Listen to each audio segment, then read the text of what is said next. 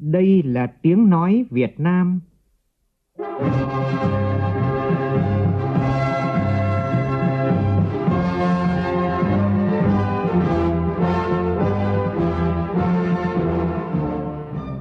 là tiếng nói Việt Nam, phát thanh từ Hà Nội, thủ đô nước Cộng hòa xã hội chủ nghĩa Việt Nam.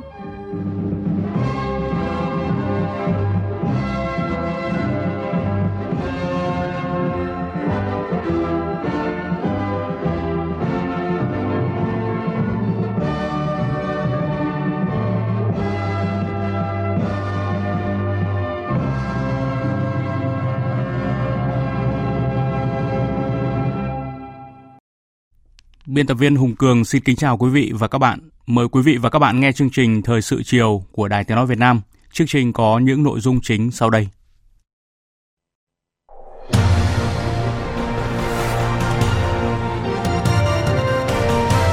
Chủ tịch Quốc hội Nguyễn Thị Kim Ngân thăm và chúc mừng cán bộ chiến sĩ quân chủng Hải quân và quân khu 3 nhân kỷ niệm 30 năm Ngày Hội Quốc phòng toàn dân, 75 năm ngày thành lập Quân đội Nhân dân Việt Nam.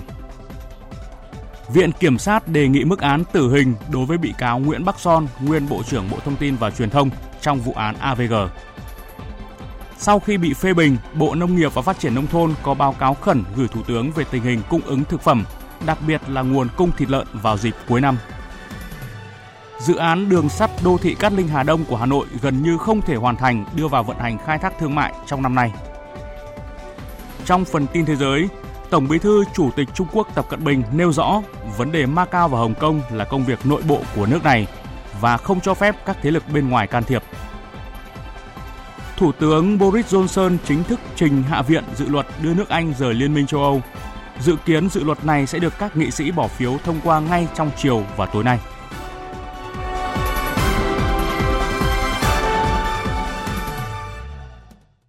Bây giờ là nội dung chi tiết. Thưa quý vị và các bạn, nhân dịp Giáng sinh và năm mới 2020, sáng nay Chủ tịch Quốc hội Nguyễn Thị Kim Ngân đã thăm và chúc mừng Tòa Tổng Giám mục Hà Nội. Tại Tòa Tổng Giám mục Hà Nội, Chủ tịch Quốc hội đã chuyển lời hỏi thăm, chúc mừng và trao lãng hoa của Tổng Bí thư Chủ tịch nước Nguyễn Phú Trọng chúc mừng lễ Giáng sinh năm 2019 tới Tổng Giám mục Vũ Văn Thiên. Phản ánh của phóng viên Lê Tuyết. Thay mặt lãnh đạo Đảng, Nhà nước và Ủy ban Trung ương Mặt trận Tổ quốc Việt Nam, Chủ tịch Quốc hội Nguyễn Thị Kim Ngân chúc mừng Tòa Tổng Giám mục Hà Nội, các linh mục, tu sĩ cùng bà con giáo dân thuộc giáo phận Hà Nội một mùa Giáng sinh an lành, tràn đầy hồng ân Thiên Chúa. Chủ tịch Quốc hội cho rằng trong năm 2019, tất cả các lĩnh vực kinh tế, xã hội, quốc phòng, an ninh, đối ngoại, hội nhập quốc tế của nước ta đều đạt được kết quả đáng mừng. Vị thế của đất nước trong khu vực cũng như trên trường quốc tế ngày càng được nâng cao, được bạn bè quốc tế ủng hộ. Để đạt được những thành tiệu quan trọng đó thì có sự đóng góp thiết thực của đồng bào công giáo. Chủ tịch Quốc hội cho biết quan hệ giữa Việt Nam và Vatican có những tiến triển tích cực. Việt Nam đã đồng ý chủ trương để tòa thánh cử đặc phái viên thường trú tại Việt Nam. Chủ tịch Quốc hội đánh giá cao phát biểu của Tổng giám mục với đồng bào công giáo là người công giáo sống yêu thương mọi người và góp phần xây dựng đất nước, xây dựng giáo hội. Tôi tin tưởng rằng với vai trò của mình, Tổng giám mục chỉ dẫn, động viên, khích lệ đồng bào công giáo để xây dựng giáo phận ngày một phát triển, đóng góp ngày càng nhiều vào việc phát triển kinh tế xã hội ờ, của Hà Nội, của đất nước và thực hiện tốt chủ trương chính sách của Đảng, Nhà nước. Nhà nước Việt Nam luôn ờ, tôn trọng và đảm bảo quyền tự do tín ngưỡng tôn giáo của người dân thông qua việc ờ, hiến pháp đã quy định cũng như quốc hội đã cụ thể hóa bằng luật tôn giáo tín ngưỡng và tổng giám mục cũng như là các chức sắc các vị tu sĩ cũng sẽ qua đó để ờ, hướng dẫn ờ, cho giáo dân thực hiện tốt những cái đường hướng của giáo hội và cũng như là thực hiện chính sách pháp luật của nhà nước cho rằng đồng bào của chúng ta và đồng bào giáo dân luôn sống tốt đời đẹp đạo, hòa hợp với nhau, đoàn kết với nhau để xây dựng quê hương đất nước. Chủ tịch Quốc hội mong muốn Tổng giáo phận Hà Nội cũng như các giáo phận khác trong cả nước tiếp tục phát triển để đem lại cuộc sống an lành, không chỉ riêng cho giáo dân, cho đồng bào công giáo mà còn cho nhân dân cả nước. Qua hoạt động của giáo hội cũng như Tổng giám mục sẽ góp phần củng cố khối đại đoàn kết toàn dân tộc theo đúng chủ trương chính sách của Đảng và Nhà nước. Tổng Giám mục Duy Xe Vũ Văn Thiên bày tỏ cảm động khi nhận được lãng hoa và lời thăm hỏi ân cần của Tổng Bí thư Chủ tịch nước Nguyễn Phú Trọng, khẳng định điều này cho thấy sự quan tâm đặc biệt của Đảng và Nhà nước đối với giáo hội công giáo nói chung và Tổng giáo phận Hà Nội nói riêng. Hy vọng giáo hội sẽ có những cố gắng để cùng xây dựng một xã hội an bình phát triển như tất cả các giáo dân Việt Nam mong muốn. Mỗi khi gặp các vị lãnh đạo của nhà nước Việt Nam, thì Đức Giáo Hoàng Francis cũng nhắc đến thiện trí cũng như sự quan tâm của nhà nước đối với giáo hội công giáo và tòa thánh Vatican cũng đánh giá cao quan tâm và sự giúp đỡ và sự cởi mở của nhà nước Việt Nam đối với giáo hội công giáo, đối với những hoạt động tôn giáo trong nước chung của giáo hội Việt Nam và tổng giáo phận Hà Nội trong một năm qua, chúng tôi cũng thấy có nhiều điều khởi sắc tốt đẹp. Tổng giáo phận Hà Nội có khoảng 350.000 giáo dân trải dài trên 4 tỉnh thành phố như Hà Nội, tỉnh Hòa Bình, Hà Nam và Nam Định. Theo Tổng giám mục Duy Xe Vũ Văn Thiên, trong những năm qua, các linh mục ban hành giáo đã nhận được sự quan tâm, tạo điều kiện của chính quyền địa phương trong các hoạt động mục vụ của mình. Nhân kỷ niệm 30 năm Ngày Hội Quốc phòng toàn dân, 75 năm ngày thành lập Quân đội Nhân dân Việt Nam, Chiều nay tại Hải Phòng, Chủ tịch Quốc hội Nguyễn Thị Kim Ngân đến thăm và chúc mừng cán bộ chiến sĩ quân chủng Hải quân và quân khu 3. Phản ánh của phóng viên Lê Tuyết. Phát biểu tại quân chủng Hải quân, Chủ tịch Quốc hội cho rằng năm 2019, trước tình hình cơ hội và thách thức đan xen, nhất là tình hình Biển Đông còn diễn biến phức tạp khó lường, quân chủng Hải quân đã quán triệt sâu sắc nghị quyết chỉ thị mệnh lệnh của cấp trên, đoàn kết chủ động sáng tạo, triển khai đồng bộ toàn diện quyết liệt có trọng tâm trọng điểm các mặt công tác và đã hoàn thành xuất sắc nhiệm vụ quân sự quốc phòng được giao. Đặc biệt đã tập trung lãnh đạo chỉ đạo hoàn thành xuất sắc nhiệm vụ bảo vệ khoan thăm dò dầu khí, bảo vệ quyền chủ quyền biển đảo, thực hiện tốt bảo vệ ngư dân trên biển, trong bối cảnh tình hình thế giới khu vực hiện nay còn nhiều diễn biến phức tạp, khó lường, nhất là tình hình Biển Đông, Chủ tịch Quốc hội đề nghị quân chủng hải quân nêu cao cảnh giác, kiên quyết kiên trì xử lý linh hoạt, khôn khéo, hiệu quả các tình huống từ sớm từ xa, không để bị động bất ngờ, bảo vệ vững chắc chủ quyền biển đảo của ta và xây dựng vùng biển hòa bình ổn định. Thực hiện tốt vai trò nòng cốt trong xây dựng nền quốc phòng toàn dân và thế trận chiến tranh nhân dân trên biển, chủ động hiệp đồng chặt chẽ với các lực lượng và các địa phương tạo thành thế trận phòng thủ liên hoàn bờ biển đảo và xây dựng khu vực phòng thủ vững chắc, thực hiện tốt chủ trương kết hợp quốc phòng an ninh với kinh tế, tích cực tham gia các chương trình phát triển kinh tế xã hội biển đảo và xây dựng các khu kinh tế quốc phòng trên biển, làm tốt hơn nữa công tác dân vận, tuyên truyền biển đảo, vận động hướng dẫn hỗ trợ giúp đỡ và bảo vệ ngư dân làm ăn sinh sống trên biển, phòng chống thiên tai, cứu hộ, cứu nạn, tích cực tham gia xây dựng cơ sở chính trị địa phương vững mạnh, góp phần tăng cường mối quan hệ đoàn kết máu thịt quân dân và củng cố vững chắc thế trận lòng dân trên biển. Nhân dịp này, qua cầu truyền hình trực tiếp, Chủ tịch Quốc hội Nguyễn Thị Kim Ngân đã nói chuyện với quân và dân huyện đảo Trường Sa. Thân ái gửi đến tất cả các Trường Sa lớn rồi chúc tốt đẹp nhất nhân dịp 30 năm ngày quốc phòng đồng dân 5 năm ngày quân đội di dân Việt Nam, chúng tôi ờ, rất quan tâm tới anh em cán bộ chiến sĩ đang công tác, gìn giữ chủ quyền biển đảo tại các đảo, trong đó có đảo Trường Sa lớn. Xin chào anh em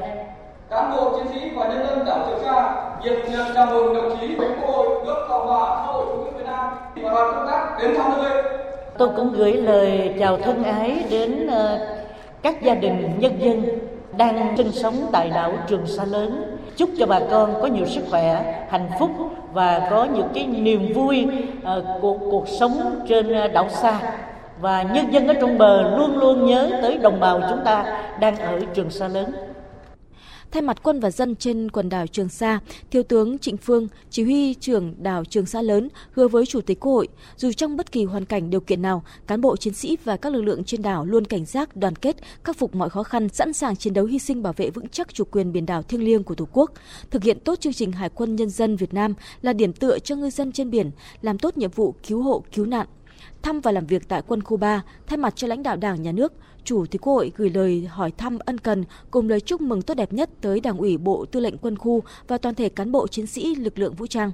Chủ tịch Quốc hội nêu rõ, với việc đứng chân trên vùng kinh tế trọng điểm phía Bắc, vùng thủ đô, quân khu 3 đã có truyền thống lịch sử rất vẻ vang. Trong gần 75 năm xây dựng, chiến đấu và trưởng thành, lực lượng vũ trang quân khu 3 luôn hoàn thành xuất sắc nhiệm vụ được giao, đã xây đắp và không ngừng tô thắm truyền thống vẻ vang, đoàn kết, chủ động, sáng tạo, hy sinh, chiến thắng. Xứng đáng là quân khu có vị trí chiến lược trọng yếu của cả nước, được Đảng, Nhà nước và quân đội tặng thưởng nhiều huân, huy chương và các danh hiệu cao quý.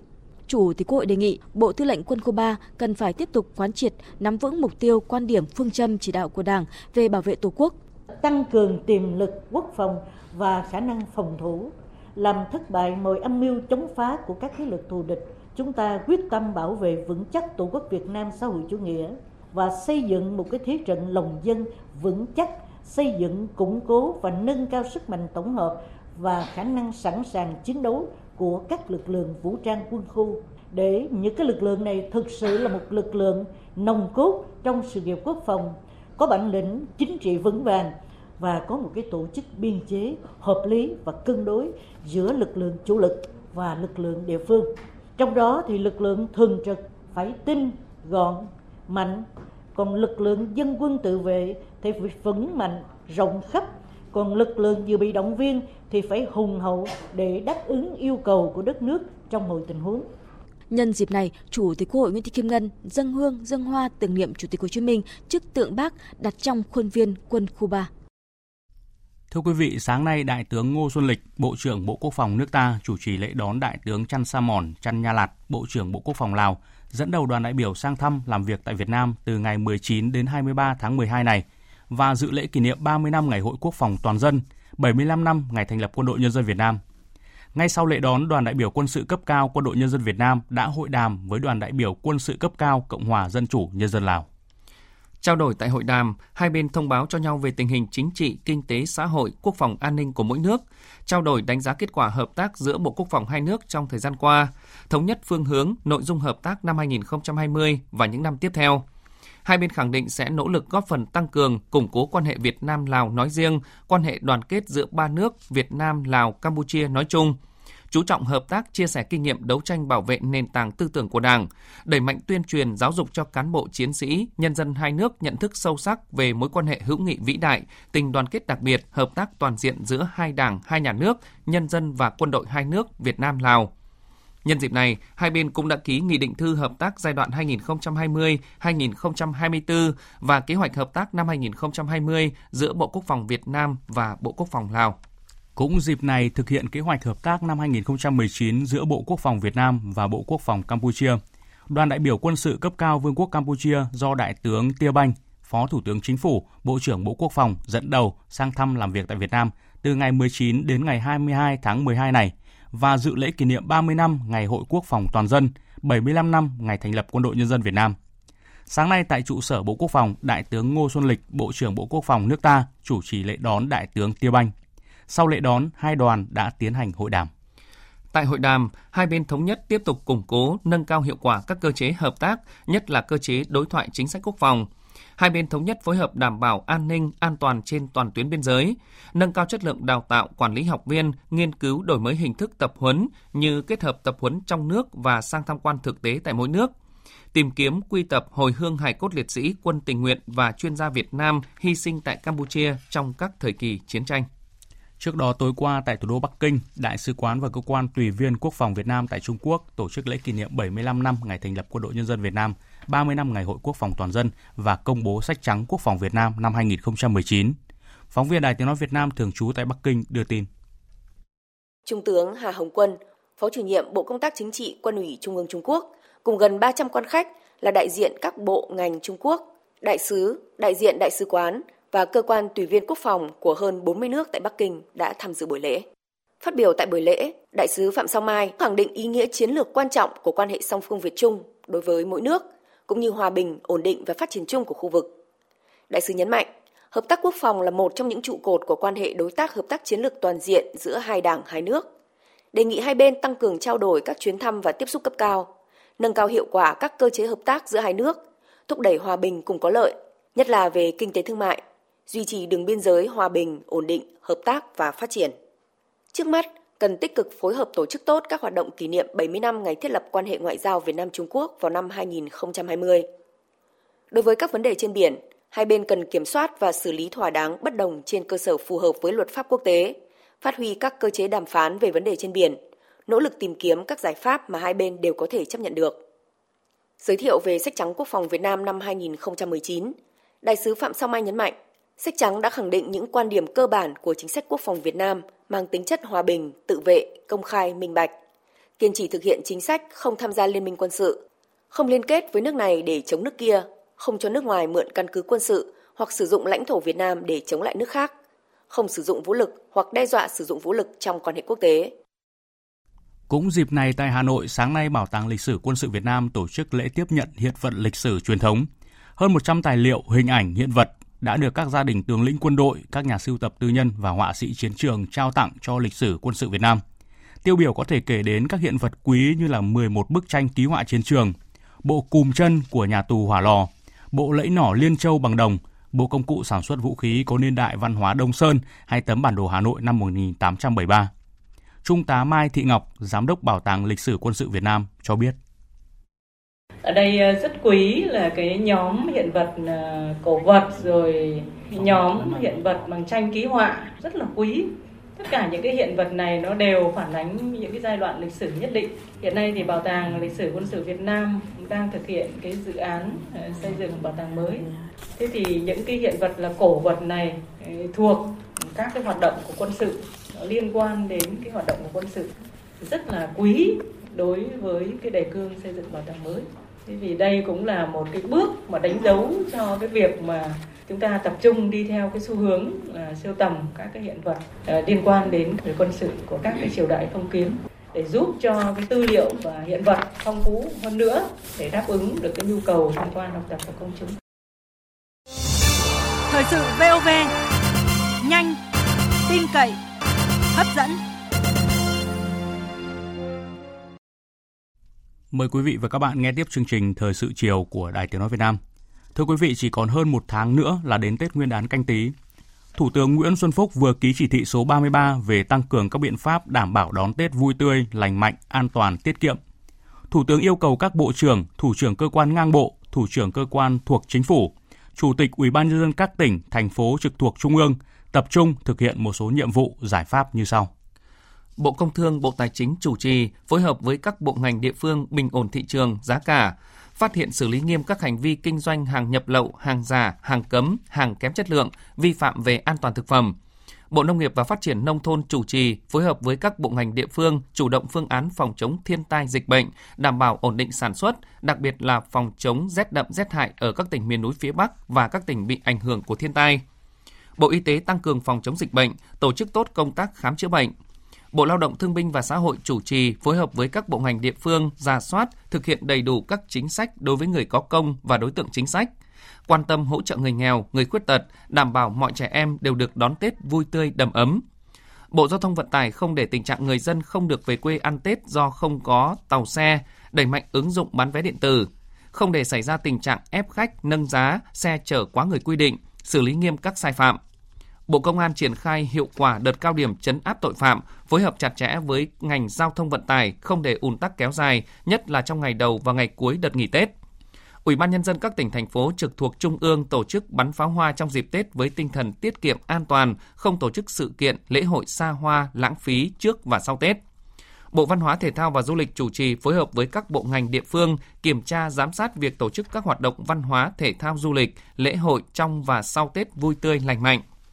Các cơ quan trong hệ thống hành chính nhà nước thực hiện nghiêm việc không dùng ngân sách tổ chức đi thăm, chúc Tết, tặng quà đối với các lãnh đạo cơ quan, đơn vị các cấp, không sử dụng phương tiện, tài sản công và các hoạt động mang tính cá nhân trong dịp Tết, lễ hội, dành thời gian thăm hỏi các gia đình chính sách, các hộ nghèo, các gia đình bị ảnh hưởng của thiên tai. Liên quan đến tình hình cung ứng thực phẩm dịp cuối năm, sau khi bị Phó Thủ tướng Vương Đình Huệ phê bình, Bộ Nông nghiệp và Phát triển Nông thôn đã có báo cáo khẩn gửi Thủ tướng về tình hình cung ứng thực phẩm dịp cuối năm, trong đó trọng tâm là tình hình nguồn cung thịt lợn. Theo báo cáo của Bộ Nông nghiệp và Phát triển Nông thôn, các doanh nghiệp lớn có chuỗi sản xuất thịt như là công ty cổ phần Masan hay là Mavin đã và đang mở rộng hàng trăm điểm bán thịt lợn chất lượng và an toàn thực phẩm tại nhiều tỉnh, thành phố để phục vụ nhu cầu người tiêu dùng. Bộ Nông nghiệp và Phát triển Nông thôn đề xuất Thủ tướng chỉ đạo Ban chỉ đạo 389 các cấp chỉ đạo tổ chức ngăn chặn và xử lý nghiêm các trường hợp nhập lậu, vận chuyển, buôn bán trái phép các sản phẩm từ thịt lợn. Bộ Nông nghiệp và Phát triển Nông thôn cũng đề nghị Bộ Công Thương chỉ đạo ngành công thương và các địa phương cần tập trung nguồn lực nhiều hơn nữa cho công tác bình ổn mặt hàng thịt lợn so với các nhóm thực phẩm khác trong dịp Tết canh tí tới đây. Đồng thời có kế hoạch cho nhập khẩu thịt lợn từ các quốc gia có hiệp định song phương về xuất nhập khẩu thịt lợn để cân đối việc thiếu hụt thịt trong nước và hài hòa lợi ích giữa các bên. Thưa quý vị, thời gian gần đây giá thịt lợn tăng một cách phi mã khiến nhiều gia đình phải chật vật cân đối lại thu chi trong đời sống hàng ngày. Nhiều hộ gia đình phải tính toán chuyển sang sử dụng các thực phẩm khác trong các bữa ăn. Ghi nhận của phóng viên Nguyễn Hằng. Theo khảo sát, hiện giá thịt lợn hơi đã cán mốc 90.000 đồng 1 kg, đẩy giá thịt lợn thành phẩm lên cao tới 180.000 đồng, tăng tới 20.000 đồng so với tuần trước. Tại các khu chợ dân sinh, thịt ba chỉ có nơi tăng tới 200.000 đồng, sườn thăn giá 190.000 đồng 1 kg. Còn tại các siêu thị, giá sườn non loại 1 là 200.000 đồng 1 kg, nạc than 180.000 đồng 1 kg. Nhiều người tỏ ra lo ngại khi dịp Tết Nguyên đán đang đến rất gần, giá thịt lợn sẽ tiếp tục tăng cao Tôi thấy khoảng độ một tháng trở lại đây là tăng rất nhiều. Gia đình chúng tôi cũng đang phải tính toán để chuyển sang dùng các thực phẩm khác. Vì thịt lợn tăng giá quá cao như thế này, tôi cũng phải tính toán bởi thức ăn hàng ngày bây giờ cũng chỉ từng đấy tiền thôi mà bây giờ tranh nhau nhiều quá. Từ giờ đến Tết chắc còn tăng nữa. Như ngày trước là 100 nghìn ăn được hai bữa, bây giờ 100 nghìn là chỉ ăn được bữa. Nó đắt thì lại phải mua ít đi thôi, sử dụng ít thôi. Ăn cái món khác không ăn thịt lợn nữa. Vịt, ngan, cá, tăng giá như này thì mình thì thu nhập ít cho nên là tiêu thì nó phải hạn chế đi. Ngoài nguyên nhân thiếu thịt do ảnh hưởng dịch tả lợn châu Phi bùng phát, không thể tái đàn tại vùng dịch, thì các chuyên gia kinh tế đặt vấn đề có hay không việc công ty có tình trạng găm hàng, làm mất cân đối cung cầu, đẩy giá tăng cục bộ, ảnh hưởng chung tới thị trường. Chuyên gia Vũ Vinh Phú nêu ý kiến. Cái nguyên nhân tăng mạnh giá thịt lợn trong mấy tháng gần đây là do vấn đề cung cầu là các cái công ty chăn nuôi lớn ở phía Nam găm hàng, giao nhỏ giọt. Tôi cho đấy là những hiện tượng góp phần không tốt vào vấn đề tăng giá ở ngoài thị trường. Chúng ta phải làm thế nào cho lưu thông thông suốt và thực hiện đúng chủ trương của nhà nước, không đầu cơ găm hàng, lợi dụng cái việc tăng giá.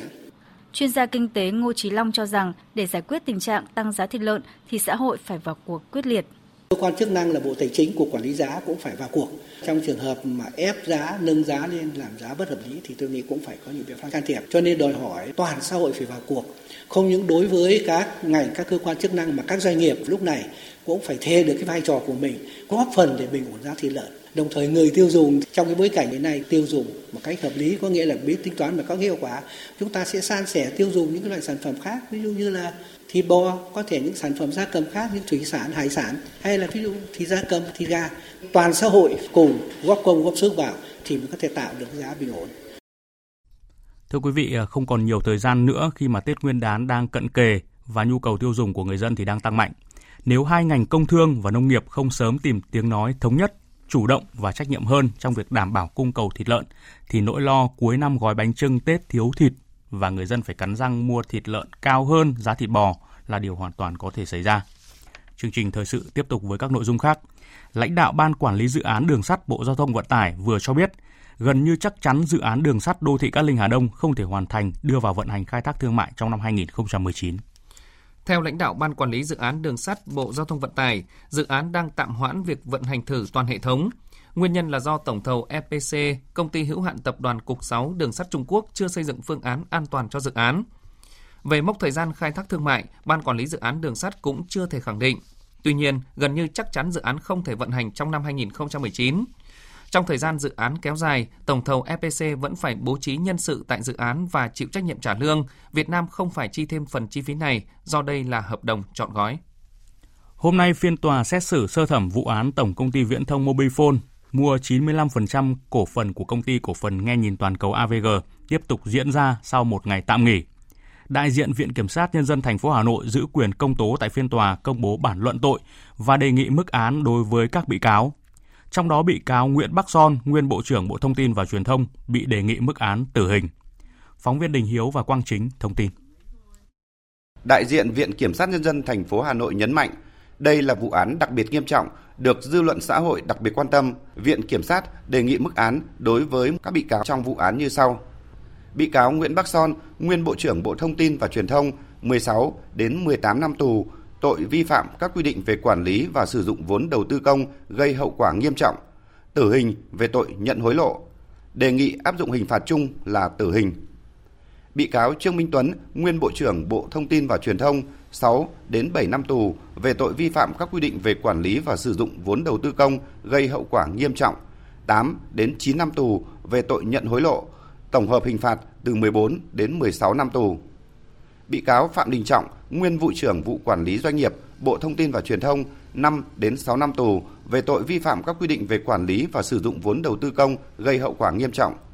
Bị cáo Lê Nam Trà, nguyên chủ tịch hội đồng thành viên Mobile Phone 7 đến 8 năm tù về tội vi phạm các quy định về quản lý và sử dụng vốn đầu tư công gây hậu quả nghiêm trọng, từ 16 đến 17 năm tù về tội nhận hối lộ, tổng hợp hình phạt 23 đến 25 năm tù.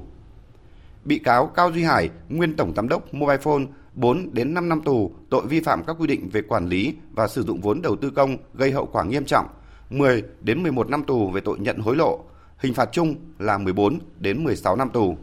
Bị cáo Phạm Nhật Vũ, nguyên chủ tịch hội đồng quản trị công ty cổ phần nghe nhìn toàn cầu AVG, 3 đến 4 năm tù về tội đưa hối lộ. Sau khi đại diện Viện Kiểm sát trình bày bản luận tội và đề nghị hình phạt, các bị cáo đã tự bào chữa cho mình. Các luật sư cũng tham gia tranh luận, trình bày quan điểm bào chữa cho các thân chủ của mình. Hầu hết các ý kiến trong phiên tranh tụng hôm nay đều thừa nhận tội danh bị Viện Kiểm sát truy tố là có cơ sở. Tuy nhiên, cũng đưa ra một số lập luận trình bày về tính chất hành vi vi phạm của các bị cáo đã thực hiện với vai trò đồng phạm. Qua đó, các bị cáo và luật sư xin được giảm nhẹ hình phạt. Liên quan đến vấn đề ô nhiễm không khí tại Hà Nội, được sự chấp thuận của lãnh đạo Ủy ban nhân dân thành phố Hà Nội, công ty Urenco đã tiến hành trở lại hoạt động tưới nước rửa đường sau 3 năm tạm dừng. Phóng viên Đài Tiếng nói Việt Nam thông tin. Trước thực trạng ô nhiễm không khí nặng nề tại thủ đô thời gian qua, ngày 18 tháng 12 vừa qua, ông Nguyễn Đức Trung, Chủ tịch Ủy ban nhân dân thành phố Hà Nội đã có cuộc họp với các sở, ngành, quận, huyện bàn các giải pháp nhằm hạn chế tình hình những giải pháp được thành phố Hà Nội đưa ra là lắp đặt thêm 50 đến 60 trạm quan trắc không khí để Hà Nội có 70 đến 80 trạm quan trắc. Cùng với đó là cải tạo ô nhiễm ao hồ, đẩy mạnh tiến độ các nhà máy rác thải, vận động người dân không dùng than tổ ong, tiến hành rửa đường sau 3 năm tạm dừng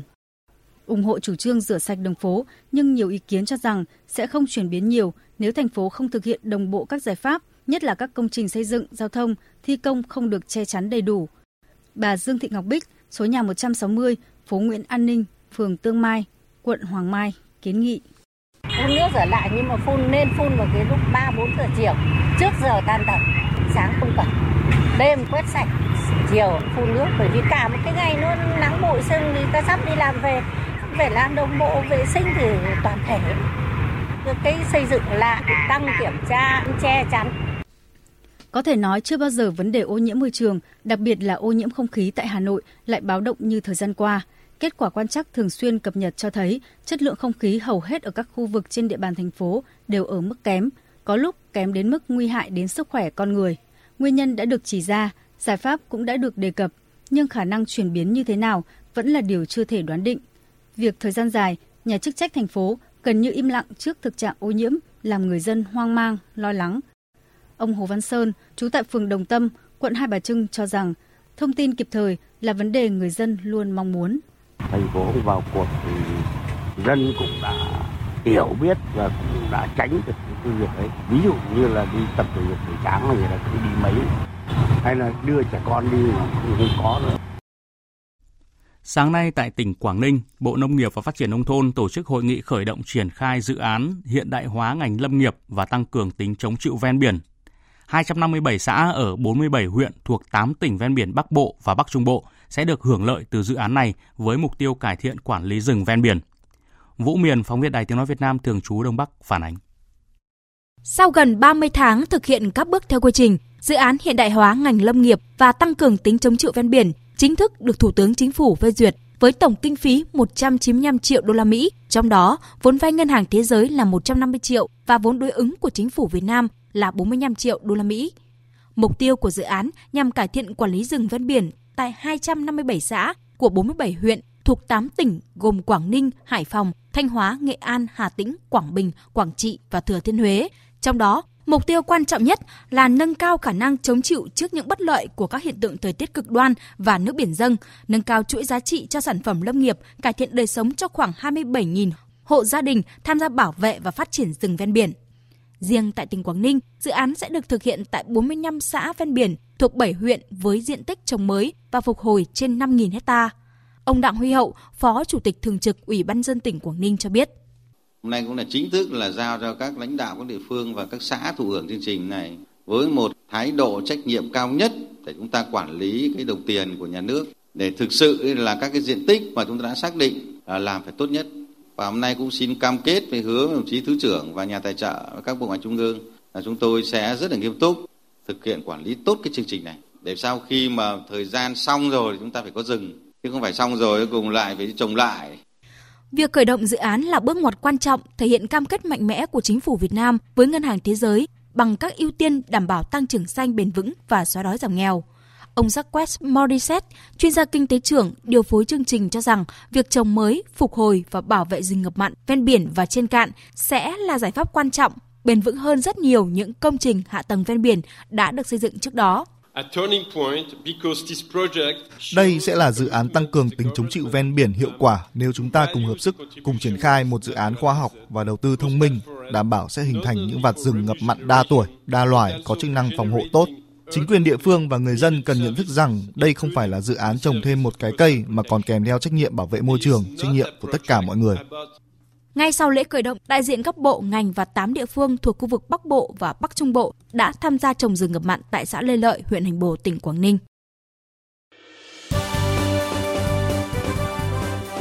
Thời sự tiếng nói Việt Nam Thông tin nhanh Bình luận sâu Tương tác đa chiều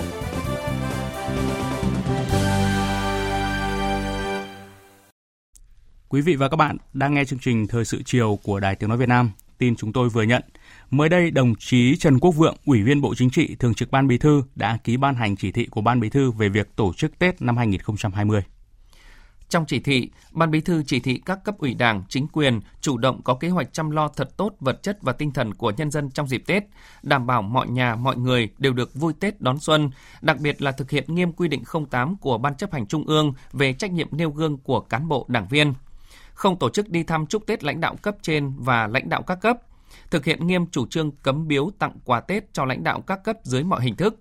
Cùng với đó là không sử dụng ngân sách, phương tiện tài sản công trái quy định vào các hoạt động lễ hội, vui chơi trong dịp Tết.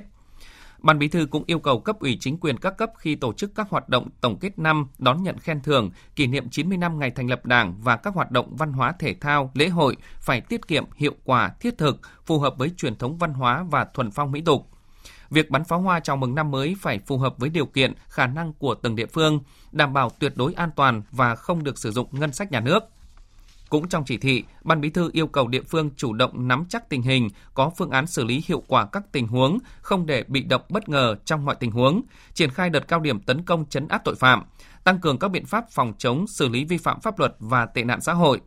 tăng cường công tác tuần tra kiểm soát, đảm bảo trật tự an toàn giao thông, phòng chống cháy nổ,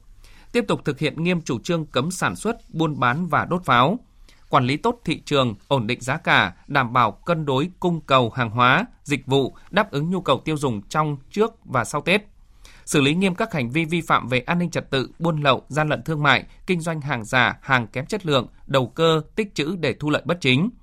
Cùng với đó, chỉ thị của Ban Bí thư cũng nhấn mạnh tới việc phải chủ động có kế hoạch đảm bảo đủ phương tiện vận chuyển, phương tiện giao thông công cộng để nhân dân đi lại thuận lợi trong dịp Tết, làm tốt công tác y tế dự phòng, đảm bảo an toàn vệ sinh thực phẩm, vệ sinh môi trường, phòng chống dịch bệnh. Liên quan đến công tác phục vụ đi lại cho người dân trong dịp Tết, ngành giao thông vận tải thành phố Hồ Chí Minh đảm bảo cung ứng đủ vé cho người dân đi lại trong dịp Tết Nguyên đán sắp tới. Đó là khẳng định của lãnh đạo Sở Giao thông Vận tải tại buổi gặp gỡ phóng viên định kỳ vào tháng 12 của năm nay. Tin của phóng viên Hà Khánh thường trú tại thành phố Hồ Chí Minh. Theo dự báo, lượng khách đi lại trong đợt phục vụ Tết năm nay tăng không quá 2% so với cùng kỳ năm trước, với số lượng người rời đi và quay lại thành phố dịp Tết Nguyên đán khoảng từ 4,5 đến 5 triệu người. Trong ngày cao điểm, lượt hành khách xuất bến có thể đạt gần 130.000 lượt khách, tăng gần 100% so với ngày thường. Sở Giao thông Vận tải cho biết, tổng số xe phục vụ dịp Tết tại 4 bến xe miền Đông, miền Tây, An Sương, Ngã Tư Ga Tết này là gần 5.000 xe với hơn 175.000 chỗ, Ngoài ra, còn có hơn 19.400 xe hợp đồng tương ứng với hơn 471.000 chỗ. Sở cũng đã lên phương án dự phòng với 30 xe buýt tại các bến để kịp thời giải tỏa hành khách. Giá vé dịp Tết cũng tăng từ 18 đến 60% so với ngày thường. Tính đến ngày 18 tháng 12, đã bán gần 277.000 vé, chủ yếu là vé giường nằm của các hãng xe có thương hiệu, đi từ 23 đến 28 tháng chạp. Số vé còn lại là gần 742.000 vé. Thời gian phục vụ trước, trong và sau Tết Nguyên đán dự kiến là từ ngày 6 tháng 1 năm 2020 đến ngày 3 tháng 2 2020 tức từ ngày 12 tháng Chạp đến ngày 10 tháng Giêng, tùy theo từng tuyến vận tải hành khách. Để hỗ trợ người dân, ngành giao thông cũng đã thiết lập đường dây nóng của từng đơn vị. Riêng của Sở Giao thông Vận tải là số 0388 247 247. Ông Trần Quang Lâm, Giám đốc Sở Giao thông Vận tải khẳng định đảm bảo đủ vé để phục vụ nhu cầu đi lại của nhân dân trong dịp Tết Nguyên đán. Ở đây chúng ta khẳng định mà hàng năm đều thực tế như vậy, không phải chúng ta nói suốt mà hàng năm là đều đảm bảo việc đấy cho đến ngày 30 Tết là luôn luôn vẫn đảm bảo xe cho người dân đi ô tô về tất cả là vùng miền của Tổ quốc. Thì cũng mong là chúng ta có cái tuyên truyền để người dân vào bến để đi thì nó nó có mấy ưu thứ nhất là giá vé được nhà nước kiểm soát thứ hai phương tiện cũng như là người lái là đều có sự kiểm tra trước khi xuất bến đó thì đảm bảo cái an toàn hơn cho bà con. Chuyển tiếp theo là những thông tin thời tiết. Thưa quý vị và các bạn, ngày hôm nay không khí lạnh đã ảnh hưởng đến các tỉnh đồng bằng Bắc Bộ, trong đó có thủ đô Hà Nội với nhiệt độ thấp nhất từ 15 đến 18 độ, vùng núi từ 12 đến 15 độ, đặc biệt về đêm và sáng sớm có nơi dưới 11 độ. Hình thái thời tiết này sẽ còn tiếp diễn trong ngày mai. Và không chỉ ở Bắc Bộ, không khí lạnh đã tràn xuống các tỉnh từ Thanh Hóa đến Thừa Thiên Huế, kém nhiệt độ ở khu vực này còn 18 đến 26 độ. Về đêm và sáng chỉ còn khoảng 18 đến 21 độ, trời rét kèm theo mưa rào rải rác. Đây cũng là hình thái thời tiết của các tỉnh ven biển từ Đà Nẵng đến Bình Thuận. Tây Nguyên và Nam Bộ sau một ngày nắng giáo, đêm nay sẽ có mưa rào và rông vài nơi, nhưng mưa chỉ xuất hiện vào đêm. Ngày mai ở khu vực này trời nắng nhưng có mây với gió đông bắc cấp 2 đến cấp 3 tạo cảm giác tương đối dễ chịu. Chuyển sang phần tin thế giới, sáng nay tại khu đặc hành chính Macau, chính quyền Trung Quốc đã long trọng tiến hành lễ kỷ niệm 20 năm ngày đặc khu hành chính Macau quay trở lại Trung Quốc. Tổng Bí thư Chủ tịch Trung Quốc Tập Cận Bình tham dự buổi lễ và có bài phát biểu quan trọng, trong đó nhấn mạnh vấn đề Macau và Hồng Kông là công việc nội bộ của nước này và không cho phép các thế lực bên ngoài can thiệp. Tin của Đinh Tuấn, phóng viên Đài Tiếng nói Việt Nam thường trú tại Bắc Kinh. Phát biểu tại buổi lễ, Chủ tịch Trung Quốc Tập Cận Bình đánh giá, trong 20 năm qua, dưới sự ủng hộ của chính quyền trung ương, sự lãnh đạo của chính quyền Macau cũng như sự đồng tâm hiệp lực của người dân Macau, đặc khu hành chính Macau đã mở ra trang tươi sáng nhất trong lịch sử của mình, là minh chứng sống động cho thực tiễn thành công của chính sách một đất nước hai chế độ. Cũng trong bài phát biểu, Chủ tịch Trung Quốc Tập Cận Bình đã đưa ra cảnh báo đối với các thế lực bên ngoài khi có ý định can thiệp vào vấn đề nội bộ của Trung Quốc. Kể từ sau khi Hồng Kông, Macau quay trở lại Trung Quốc, thì việc xử lý các vấn đề ở hai đặc khu này là công việc nội bộ của Trung Quốc. Trung Quốc không cho phép bất cứ thế lực bên ngoài nào can thiệp vào công việc nội bộ của Hồng Kông và Macau. Đây là lần thứ hai chỉ trong vòng một tuần, Chủ tịch Trung Quốc tái khẳng định quyết tâm của nước này khi không cho phép các thế lực bên ngoài can dự vào vấn đề Hồng Kông. Buổi lễ kỷ niệm 20 năm đặc khu hành chính Macau quay trở về Trung Quốc diễn ra trong bối cảnh tình hình đặc khu hành chính Hồng Kông thời gian qua xuất hiện nhiều bất ổn bởi các cuộc biểu tình kéo dài. Theo số liệu mới nhất, lực lượng chức năng Hồng Kông đã bắt giữ hơn 6.000 người kể từ tháng 6 cho đến nay. Tổng thống Iran Hassan Rouhani ngày hôm nay đã đến Tokyo để hội đàm với Thủ tướng Nhật Bản Abe Shinzo, trở thành lãnh đạo đầu tiên của Iran tới thăm Nhật Bản trong gần hai thập kỷ qua. Thông tin về chuyến thăm như sau. Phát biểu trong cuộc gặp thượng đỉnh với Tổng thống Iran, Thủ tướng Nhật Bản Abe Shinzo đã kêu gọi Tổng thống Iran Hassan Rouhani tuân thủ các cam kết được nêu trong thỏa thuận kế hoạch hành động chung toàn diện được ký kết giữa Iran và nhóm P5-1 gồm Mỹ, Anh, Pháp, Nga, Trung Quốc và Đức năm 2015. Đồng thời cho biết Nhật Bản sẽ làm mọi điều có thể nhằm đảm bảo sự ổn định ở Trung Đông. Về phần mình, Tổng thống Iran đề nghị Thủ tướng Nhật hợp tác với các nước khác nhằm duy trì kế hoạch hành động chung toàn diện – Chuyến thăm Nhật Bản của ông Rouhani dự kiến kéo dài đến ngày 22 tháng 12, được coi là một phần trong các nỗ lực của Tehran nhằm duy trì quan hệ hữu nghị với Nhật Bản, đồng minh an ninh lâu năm của Mỹ và phá vỡ thế bế tắc liên quan đến thỏa thuận hạt nhân ký năm 2015, trong bối cảnh Tổng thống Mỹ đẩy mạnh chiến dịch gây sức ép tối đa đối với Iran. Chính phủ Nhật Bản ngày hôm nay phê duyệt dự thảo ngân sách quốc phòng ở mức cao kỷ lục cho năm tài khoá 2020 với trị giá gần 50 tỷ đô la Mỹ. Với mức tăng 1,1% so với năm trước, năm 2020 đánh dấu năm thứ 8 liên tiếp Nhật Bản gia tăng ngân sách quốc phòng dưới thời Thủ tướng Abe Shinzo. Ngân sách lần này sẽ tập trung vào việc tăng cường khả năng phòng vệ vũ trụ và không gian mạng của Nhật Bản. Phát biểu trước báo giới sau cuộc họp nội các, tránh văn phòng nội các IOC Hide Suga cho biết, chính phủ Nhật Bản sẽ cân bằng giữa việc tăng cường khả năng phòng thủ và kiểm soát ngân sách một cách hợp lý. Nhật Bản cần tăng cường khả năng phòng thủ để đối phó với môi trường an ninh xung quanh. Đồng thời, Nhật Bản cũng cần có sự kiểm soát thích hợp đối với chi tiêu quốc phòng. Vì vậy, chúng tôi sẽ cố gắng chi tiêu hiệu quả hơn. Thượng viện Mỹ cũng vừa thông qua và chuyển đến Tổng thống Donald Trump gói dự luật chi tiêu trị giá 1.400 tỷ đô la cho tài khóa 2020, theo đó chấm dứt nguy cơ đóng cửa chính phủ vào cuối tuần khi thỏa thuận về ngân sách tạm thời hết hạn. Hai dự luật chi tiêu khổng lồ vừa được thông qua dành cho các chương trình chính phủ tới ngày 30 tháng 9 năm 2020. Tổng thống Donald Trump dự kiến sẽ ký ban hành dự luật này trước hạn chót vào nửa đêm nay, theo giờ địa phương. Liên đoàn các quốc gia Ả Rập vừa lên án Brazil mở một văn phòng thương mại ở Jerusalem và cảnh báo chống lại việc Tổng thống Bolsonaro thực hiện cam kết chuyển đại sứ quán Brazil đến thành phố này. Phóng viên Ngọc Thạch từ Cairo đưa tin.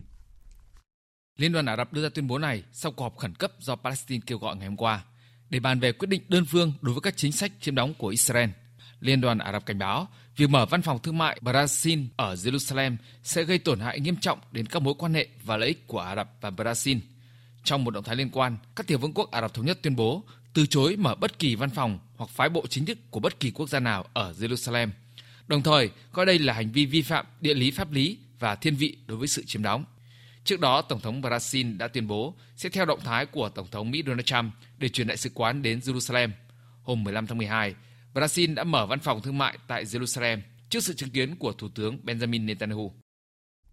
Thủ tướng Anh Boris Johnson sáng nay chính thức trình dự luật về việc thực thi Brexit lên Hạ viện Anh và dự kiến các nghị sĩ Anh sẽ bỏ phiếu thông qua ngay trong chiều nay. Phóng viên Quang Dũng thường trú tại Pháp theo dõi khu vực Tây Âu đưa tin.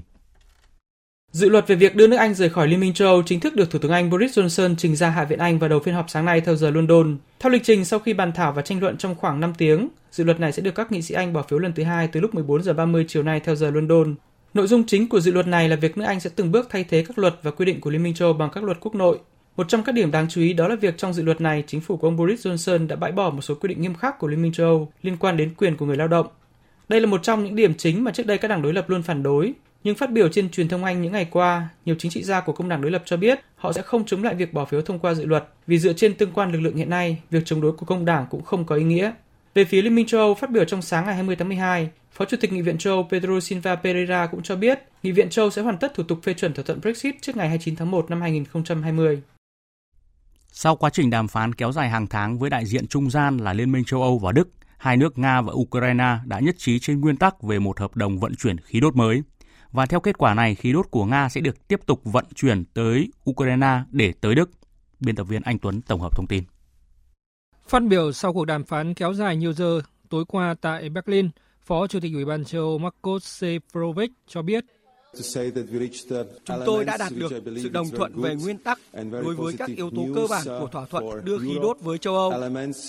Tôi tin rằng đây là thông tin tích cực cho châu Âu, cho Nga và Ukraine, cho thị trường khí đốt và cho công dân của tất cả các nước. Về phần mình, Bộ trưởng Năng lượng Nga Alexander Novak cũng cho biết Nga và Ukraine đã soạn xong dự thảo thỏa thuận chi tiết về khí đốt và hy vọng sẽ đạt được thỏa thuận cuối cùng trong những ngày tới. Hiện chi tiết bản hợp đồng vẫn còn nhiều điểm bỏ ngỏ và sẽ phải được tiếp tục đàm phán trong những ngày tới. Sau đó các bên sẽ ký kết hợp đồng. Theo thông tin của truyền thông Đức, thỏa thuận này có quy định về thời hạn của hợp đồng tương lai cũng như về lượng khí đốt sẽ được vận chuyển qua Ukraine. Nhiệt độ tăng cao đang khiến cháy rừng lan rộng tại nhiều nơi ở Australia. Không chỉ bùng phát tại bang New South Wales và Queensland, cháy rừng còn đang trở nên khó kiểm soát tại bang Nam Australia. Phóng viên Việt Nga thường trú tại Australia đưa tin. Sau nhiều ngày nhiệt độ tăng cao lên đến 40 độ C và hơn 40 độ C, hôm nay cháy rừng đã bùng phát dữ dội tại bang Nam Australia với hơn 120 đám cháy. Mặc dù chưa thống kê được con số thiệt hại, song truyền thông Australia cho biết nhiều ngôi nhà và công trình đã bị giặc lửa nuốt trọn trong ngày hôm nay, Sau khi một người đã chết và bốn lính cứu hỏa bị thương. Một số vườn trồng nho và đảo du lịch Kangaroo cũng đã bị giặc lửa tấn công. Một số thị trấn tại bang Nam Australia đã bị cắt điện trong ngày hôm nay để hạn chế cháy nổ khi nhiệt độ tăng cao hơn 40 độ C. Theo thống kê, kể từ khi cháy rừng xuất hiện tại bang New South Wales vào hồi tháng 7 năm nay, 800 ngôi nhà và công trình cùng với 2,9 triệu hecta đất rừng đã bị thiêu rụi. Các nhà phân tích dự báo, cháy rừng làm nền kinh tế Australia thiệt hại từ 12 đến 50 triệu đô la Australia mỗi ngày. Thời sự VOV, nhanh, tin cậy, hấp dẫn. Quý vị và các bạn đang nghe chương trình Thời sự chiều của Đài Tiếng Nói Việt Nam. Thưa quý vị và các bạn, năm nay ngành nông nghiệp phải đối mặt với nhiều khó khăn thách thức khi sức cạnh tranh nông sản hàng hóa còn yếu, lại chịu tác động lớn bởi dịch tả lợn châu Phi lan rộng trên cả nước, gây thiệt hại chưa từng có đối với ngành chăn nuôi. Tác động của biến đổi khí hậu dẫn đến các hình thái thời tiết xảy ra bất thường, tác động từ chiến tranh thương mại giữa các nền kinh tế lớn làm cho sản xuất, xuất nhập khẩu nông sản chủ lực luôn đứng trước những rủi ro. Nhiều quy định mới về truy xuất nguồn gốc xuất xứ, tiêu chuẩn an toàn thực phẩm ngày càng cao hơn. Tuy nhiên, vượt lên tất cả, ngành nông nghiệp vẫn tăng trưởng mạnh, xuất khẩu dự kiến đạt kim ngạch trên 41,3 tỷ đô la Mỹ, tăng khoảng 3,5% so với năm ngoái, cho thấy sự ứng phó rất kịp thời của ngành nông nghiệp. Phóng viên Phương Hà có bài viết nhìn lại một năm của ngành nông nghiệp.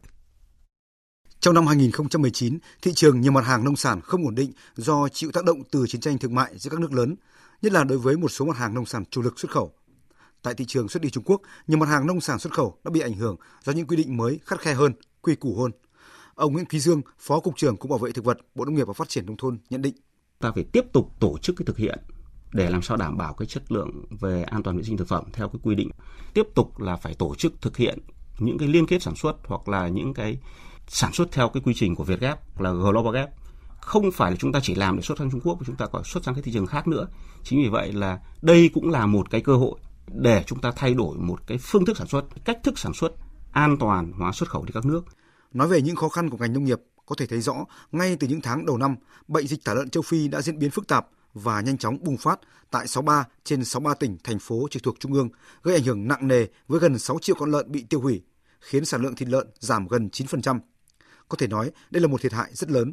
Ông Nguyễn Xuân Dương, quyền Cục trưởng Cục chăn nuôi, Bộ Nông nghiệp và Phát triển Nông thôn cho biết. Là một trong những cái dịch bệnh mà gây khó khăn nhất cho ngành chăn nuôi Việt Nam. Có thể chưa bao giờ ngành chăn nuôi Việt Nam gặp khó khăn như năm 2019. Không chỉ đó là những người chăn nuôi mà ngay cả ngân sách nhà nước thì cũng là đây là một trong những cái năm mà ngân sách nhà nước phải là hỗ trợ cho người chăn nuôi nhiều nhất, rất là lớn. Mặc dù gặp nhiều khó khăn như vậy, thế nhưng tổng kim ngạch xuất khẩu nông lâm thủy sản năm 2019 dự kiến đạt trên 41,3 tỷ đô la, tăng khoảng 3,5% so với năm 2018. Để đạt được điều này, ngành nông nghiệp đã có những chỉ đạo, phản ứng rất kịp thời để khống chế dịch bệnh, kiểm soát chặt chẽ đàn giống để tái đàn. Đồng thời, thực hiện các giải pháp điều chỉnh cơ cấu sản xuất thích ứng, linh hoạt với tình hình để thúc đẩy tăng trưởng các ngành hàng còn dư địa tăng trưởng tốt như cây ăn quả, chế biến xuất khẩu, tăng sản lượng thủy sản nuôi trồng, đặc biệt là tôm nước lợ và cá tra. Về thủy sản xuất khẩu, Hoa Kỳ đã chính thức công nhận Việt Nam tương đương về kiểm soát an toàn thực phẩm với cá tra, mở ra triển vọng lớn để các doanh nghiệp tiếp tục xuất khẩu vào Mỹ. Chương trình mục tiêu quốc gia xây dựng nông thôn mới đã tạo bộ mặt mới cho các địa phương. Đến nay, cả nước có 4.806 xã đạt chuẩn nông thôn mới. Bình quân, cả nước đạt 15,66 tiêu chí trên một xã, không còn xã dưới 5 tiêu chí, hoàn thành mục tiêu 10 năm 2010-2020 trước một năm rưỡi. Để nâng cao hiệu quả và giá trị cho các mặt hàng nông sản, việc thúc đẩy xây dựng chuỗi liên kết chặt chẽ trong chế biến, tiêu thụ sản phẩm được đặc biệt chú trọng. Các tổng công ty, tập đoàn nông nghiệp đã đóng góp rất lớn vào việc này. Chẳng hạn như việc liên kết với người dân tại các vùng nguyên liệu hay xây dựng những nhà máy chế biến sau thu hoạch lớn tại Tây Nguyên. Ông Nguyễn Quốc Toản, Cục trưởng Cục Chế biến và Phát triển Thị trường Nông sản, Bộ Nông nghiệp và Phát triển Nông thôn nhận định. Việc đặt nhà máy chế biến thì có ý nghĩa quan trọng trong việc mà chúng ta phải tổ chức liên kết và đặc biệt là ở các vùng trong các tỉnh của Tây Nguyên, bởi vì cái diện tích à, cây ăn quả của chúng ta rất lớn. Do vậy mà đặt các cái nhà máy trọng điểm tại các vùng lõi của vùng nguyên liệu thì có ý nghĩa vô cùng quan trọng, bởi vì Tây Nguyên chúng ta là phát huy sở trường là các dạng hình cây à, chanh leo, rồi là bơ, rồi là sầu riêng, thì chỉ bằng con đường chế biến, chỉ bằng con đường mà chúng ta có những cái nhà máy như này thì chúng ta mới có thể là vượt qua những hàng rào khác Đối với sản xuất lúa, trong năm 2019, Bộ Nông nghiệp và Phát triển Nông thôn đã chỉ đạo các địa phương chuyển đổi hàng trăm nghìn hecta lúa có khả năng bị hạn, thiếu nước tưới, chuyển sang cây trồng khác. Ngành lúa gạo Việt Nam tiếp tục giữ đà tăng năng suất, sản lượng, giá trị, thương hiệu hạt gạo Việt, từng bước khẳng định uy tín trên quốc tế như gạo hữu cơ Quảng Trị, gạo ST25 đạt giải gạo ngon nhất thế giới. Ông Trần Xuân Định, nguyên Phó Cục trưởng Cục trồng trọt, Bộ Nông nghiệp và Phát triển Nông thôn, người đã nhiều năm liền gắn bó với ngành giống cây trồng, cho biết. Nhóm tác giả của cái show Ngọc Vua đã mang cái giống mới là ST25 tham dự cái cuộc thi tin vui với lại ờ, nhóm tác giả cũng như là gạo Việt Nam. Đó là cái giống ờ, ST25 được bình chọn là giống có gạo ngon nhất thế giới. Và đó cũng là một cái niềm tự hào cho các nhà chọn tạo giống Việt Nam và cho hạt gạo Việt Nam trên cái thương trường quốc tế. Mặc dù gặp rất nhiều khó khăn, nhưng trong năm 2019, xuất khẩu lâm sản vẫn tăng trưởng mạnh, đạt con số kỷ lục trên 11 tỷ đô la nhiều mặt hàng tiếp tục được mở rộng xuất khẩu ra được những thị trường khó tính, tạo sự phát triển bền vững. Đặc biệt, hiệp định đối tác tự nguyện về thực thi lâm luật, quản trị rừng và thương mại lâm sản giữa Việt Nam và EU là cơ hội lớn để các sản phẩm gỗ từ Việt Nam thâm nhập vào thị trường EU và các nước. Thứ trưởng thường trực Bộ Nông nghiệp và Phát triển nông thôn Hà Công Tuấn cho biết. Hiệp định này ấy, có một cái ý nghĩa rất là to lớn, khẳng định rằng chúng ta áp dụng những biện pháp hài hòa thống nhất đảm bảo thực thi pháp luật có liên quan của quốc tế trong thương mại gỗ lâm sản đảm bảo cái truy xuất nguồn gốc gỗ hợp pháp nhằm phát triển là đều bền vững và như vậy nó sẽ là cái cơ sở tạo cái môi trường thông thoáng hơn cho các doanh nghiệp trong cái thương mại sản phẩm gỗ. Có thể nói, trong năm 2019, ngành nông nghiệp vẫn tiếp tục đà tăng trưởng, mục tiêu tái cơ cấu ngành hướng tới phát triển bền vững, gia tăng giá trị hàng hóa, hướng tới xuất khẩu đang đi đúng hướng. Tuy nhiên, những thách thức đặt ra với nền sản xuất nông nghiệp cũng không hề nhỏ trong các năm tiếp theo. Quý vị và các bạn vừa nghe bài viết của phóng viên Đài Tiếng Nói Việt Nam nhìn lại một năm của ngành nông nghiệp. Tiếp theo như thường lệ là trang tin thể thao.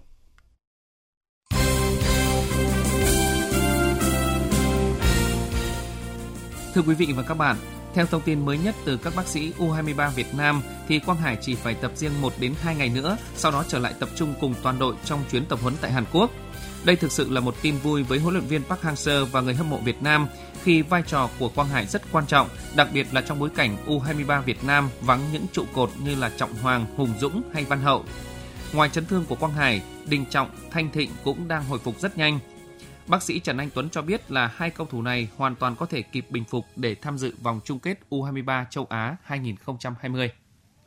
Sau khi công bố hợp đồng với thủ môn Bùi Tiến Dũng, lãnh đạo câu lạc bộ bóng đá Thành phố Hồ Chí Minh tiết lộ sẽ còn một thương vụ nữa. Đó là việc mang tiền đạo Nguyễn Công Phượng về V-League.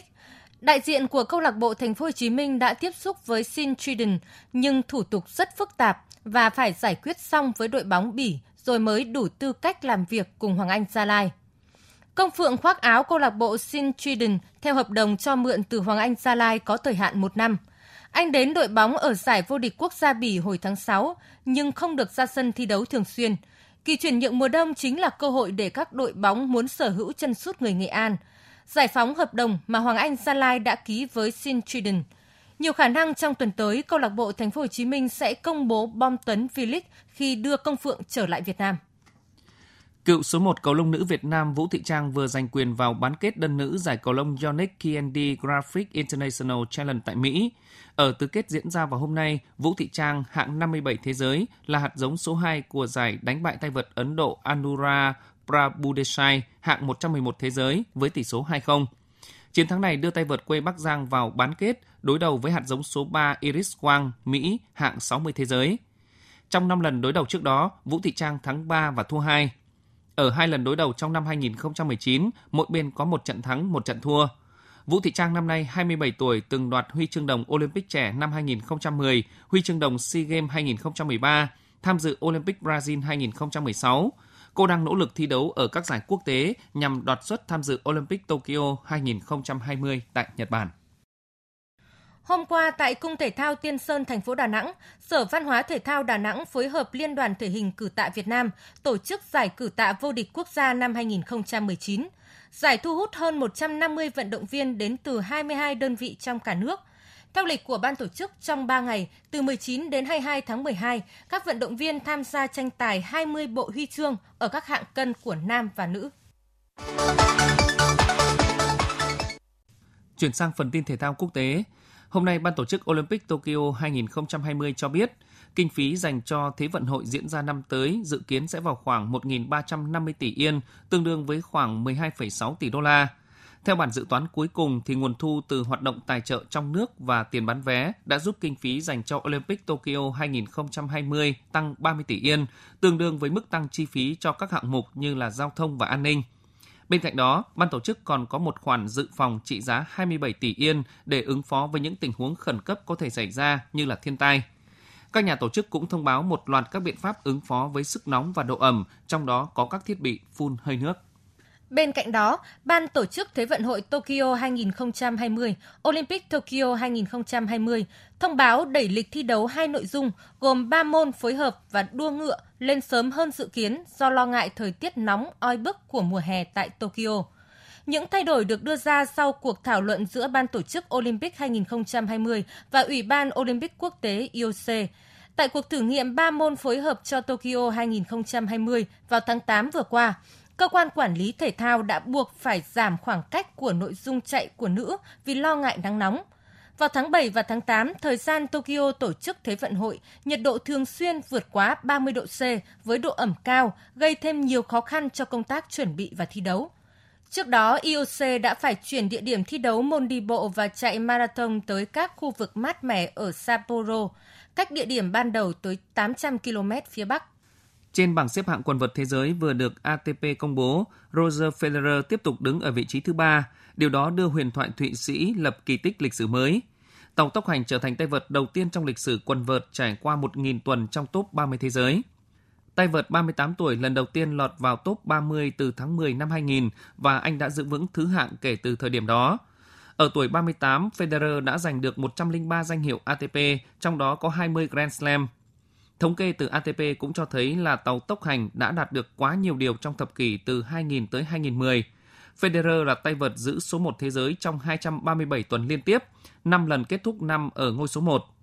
Tiếp theo, từ 2010 tới 2019, Federer giành tổng cộng 42 chức vô địch ATP, trong đó có 5 Grand Slam, 2 ATP Final và 12 Master. Dự báo thời tiết Phía Tây Bắc Bộ nhiều mây, có mưa vài nơi, trưa chiều giảm mây trời nắng, gió nhẹ, trời rét, nhiệt độ từ 15 đến 24 độ, riêng Điện Biên Lai Châu nhiệt độ từ 26 đến 29 độ. Phía Đông Bắc Bộ nhiều mây, đêm và sáng sớm có mưa nhỏ, mưa phùn và sương mù rải rác, sau có mưa nhỏ vài nơi, gió đông đến đông nam cấp 2, cấp 3, trời rét, nhiệt độ từ 15 đến 21 độ, riêng vùng núi từ 14 đến 17 độ. Các tỉnh từ Thanh Hóa đến Thừa Thiên Huế nhiều mây, có mưa, mưa rào nhẹ rải rác, gió Bắc đến Tây Bắc cấp 2, cấp 3, phía Bắc trời rét. Nhiệt độ từ 18 đến 24 độ, phía Nam từ 25 đến 28 độ, có nơi trên 28 độ. Các tỉnh ven biển từ Đà Nẵng đến Bình Thuận có mây, có mưa rào vài nơi, gió Đông Bắc cấp 2, cấp 3, nhiệt độ từ 21 đến 30 độ, phía Nam có nơi trên 30 độ. Tây Nguyên có mây, đêm có mưa vài nơi, ngày nắng, gió Đông Bắc cấp 2, cấp 3, nhiệt độ từ 16 đến 29 độ, có nơi trên 29 độ. Nam Bộ có mây, chiều tối và đêm có mưa rào vài nơi, ngày nắng, gió Đông Bắc cấp 2, cấp 3, nhiệt độ từ 21 đến 34 độ.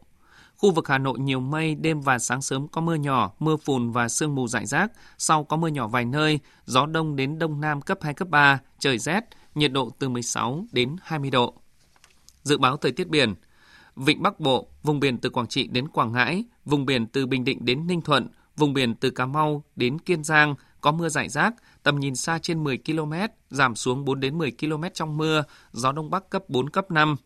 Vùng biển từ Bình Thuận đến Cà Mau có mưa rào vài nơi, tầm nhìn xa trên 10 km, gió đông bắc cấp 5 giật cấp 6. Khu vực Bắc Biển Đông có mưa vài nơi, tầm nhìn xa trên 10 km, gió đông bắc cấp 5, có lúc cấp 6, giật cấp 7, biển động. Ngày mai gió giảm xuống cấp 5. Khu vực giữa Biển Đông, khu vực quần đảo Hoàng Sa thuộc thành phố Đà Nẵng và khu vực quần đảo Trường Sa thuộc tỉnh Khánh Hòa có mưa rào vài nơi, tầm nhìn xa trên 10 km, gió Đông Bắc cấp 5. Khu vực Nam Biển Đông có mưa rào rải rác và có nơi có rông. Trong cơn rông có khả năng xảy ra lốc xoáy và gió giật mạnh. Tầm nhìn xa trên 10 km, giảm xuống 4 đến 10 km trong mưa. Gió Đông Bắc cấp 5, có lúc cấp 6, biển động. Vịnh Thái Lan có mưa rào và rông vài nơi, tầm nhìn xa trên 10 km, gió Đông Bắc đến Đông cấp 4. Những thông tin thời tiết vừa rồi đã kết thúc chương trình Thời sự chiều nay của Đài Tiếng Nói Việt Nam. Chương trình do các biên tập viên Hùng Cường, Nguyễn Cường, Nguyễn Hằng biên soạn và thực hiện với sự tham gia của phát thanh viên Mạnh Cường, kỹ thuật viên Tạ Tre, chịu trách nhiệm nội dung Nguyễn Thị Tuyết Mai. Quý vị quan tâm tới nội dung có trong chương trình có thể tìm nghe lại trên trang web tại địa chỉ vov1.vn.